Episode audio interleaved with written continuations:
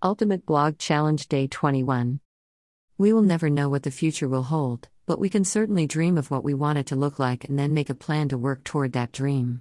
We all do this every day, or at least we should be because without dreams, life would be pretty boring, I think. In the future, I would love to be able to be self sufficient. We are working every day to do this by caring for the garden and our animals.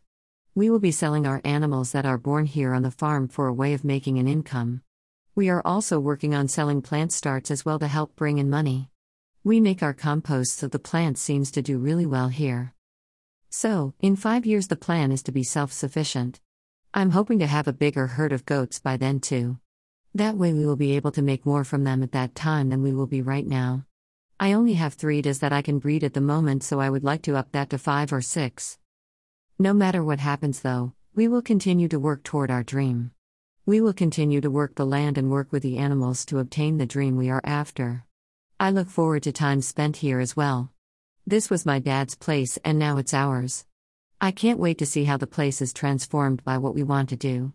I look forward to the work we will put into it all to make it what we want it to be and what my dad wanted it to be. Have a great day. Renee.